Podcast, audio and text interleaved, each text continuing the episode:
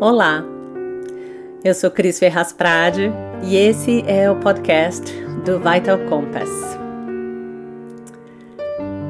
Quando eu falei pela primeira vez sobre a minha experiência de imigrante, eu recebi algumas mensagens de amigos que passaram por situações parecidas com as minhas ou situações bem diferentes que eles queriam compartilhar. E eu recebi um e-mail muito especial da minha tia, a tia Patrícia. Eu conheci ela quando eu era criança e, embora ela não seja nem irmã da minha mãe, nem irmã do meu pai, ela sempre foi a minha tia. E ela me escreveu dizendo que eu podia compartilhar no podcast a experiência que ela teve como imigrante. Então, esse episódio é sobre a história da tia Patrícia. Então, aqui está o que ela me contou, na, nas palavras dela. Depois de ter me sentido um alien durante toda a minha vida, agora eu tô feliz em dizer que finalmente deixei esse sentimento para trás. Já faz algum tempo que não sou mais uma estrangeira, mas sim estou muito integrada na Suíça. Falo o dialeto suíço e às vezes as pessoas até me perguntam de que parte da Suíça que eu venho. Que coisa, né? Mas deixe-me começar do início. Eu nasci na Suíça, filha de mãe alemã e pai português. Portanto, essa constelação já me fez meio alien. Naquela época, alguém poderia me chamar de cosmopolita, mas para falar a verdade, eu já nasci alien.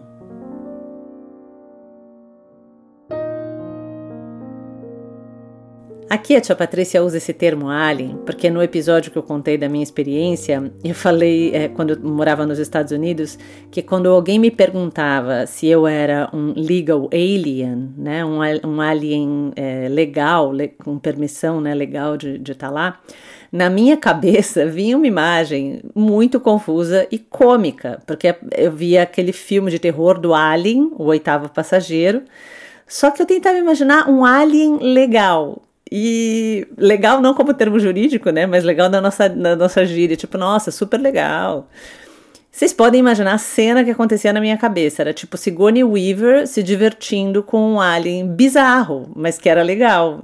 Toda vez que alguém falava, nossa, are you a legal alien? Eu falava, caramba, por que alien, né? Enfim.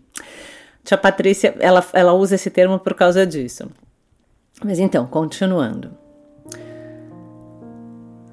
Meus avós moravam em Lugano e minha mãe optou por dar à luz na Suíça porque queria ficar perto de sua mãe.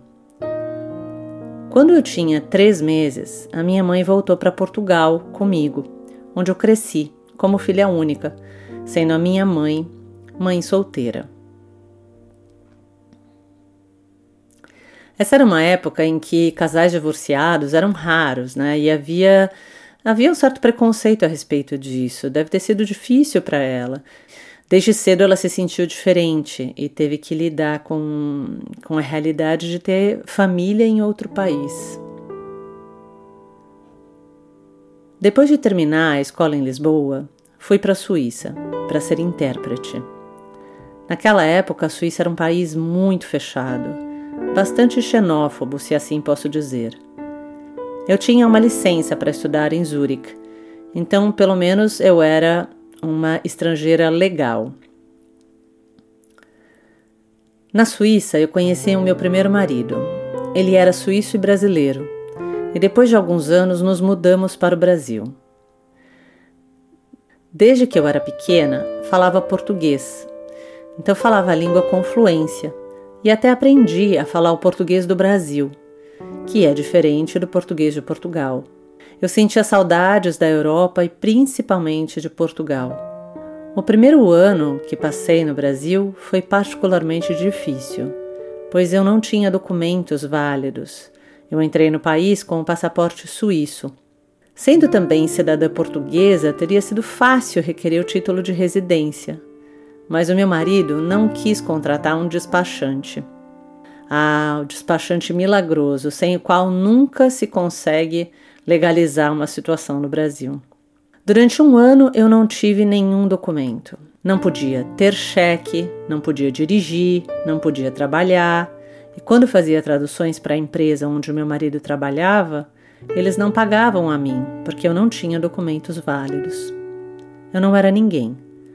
Acima de tudo, era uma estrangeira ilegal, uma imigrante ilegal. Então, essa foi a terceira vez que me senti uma alien.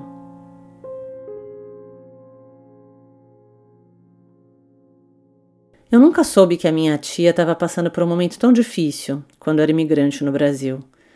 Eu sempre me impressionava com a sofisticação dela, falando alemão com as crianças em casa e falando português super fluente com a gente.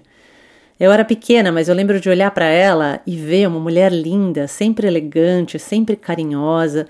E esse negócio dela falar alemão e português com super fluência me fascinava. A realidade, no entanto, era que ela se sentia invisível. Ela não tinha o apoio do marido e ela cuidava de dois filhos pequenos. Ansiava por um sentimento de pertencimento. Tudo isso e as limitações de ser uma imigrante legal tornaram essa experiência muito difícil e triste para ela. Né? Ela foi muito guerreira nesse processo todo. Mas eu fico imaginando a sensação de solidão. É e de tristeza que ela, que ela viveu. Continuando.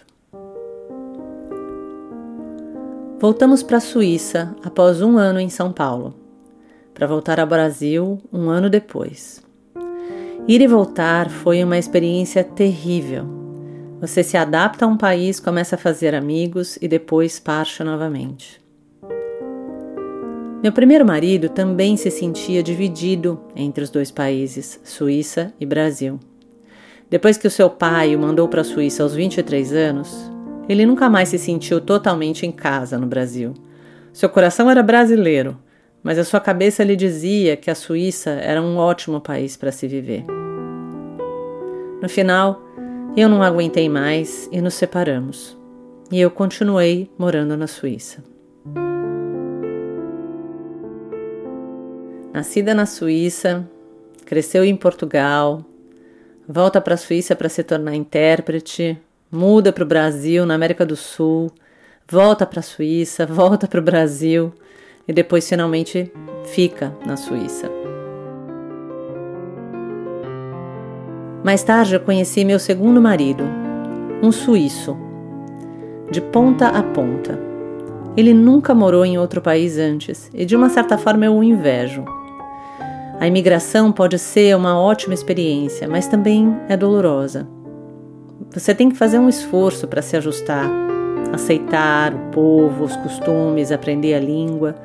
E no meu caso, é, o dialeto suíço é mais um trava-língua do que uma língua. No final, o meu país anfitrião se tornou o meu país de origem. A Suíça é agora um meu país, onde eu me sinto em casa, graças ao meu querido marido. Ele me aceita como eu sou e não tem ciúmes da minha preciosa Portugal, que mora no meu coração.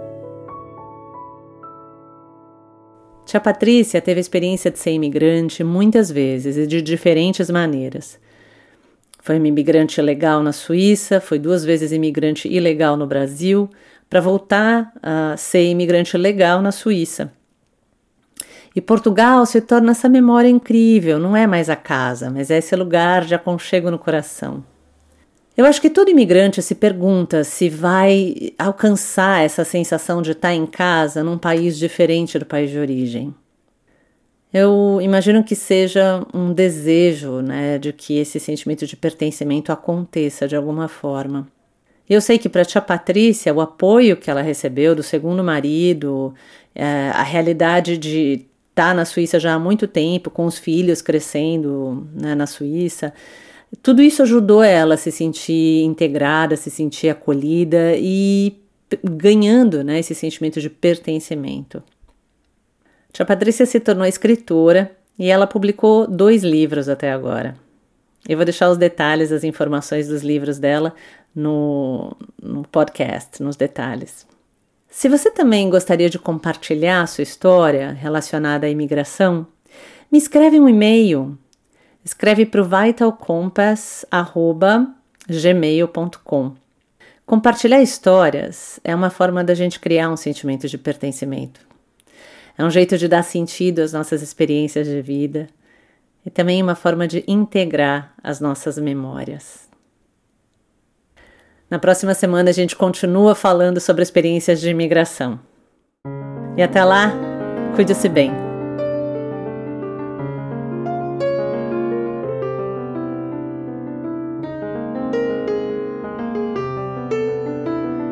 A música e edição é de Ale Prade.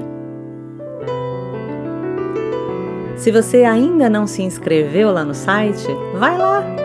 É www www.vitalcompass.com. O Compass é com K. Se inscreve lá, porque aí você fica a par do que está acontecendo aqui e também pode receber as nossas newsletters. Que eu digo, são raras, eu prometo que eu não vou encher a tua caixa de e-mails. O Vital Compass também está disponível no Spotify e no Apple Podcasts. Você pode se inscrever lá. E se você tem alguma sugestão de tema ou uma ideia que sente que está em sintonia com a nossa bússola, manda um e-mail pro vitalcompass@gmail.com. Lembra, compass é com K. Eu vou adorar saber de você.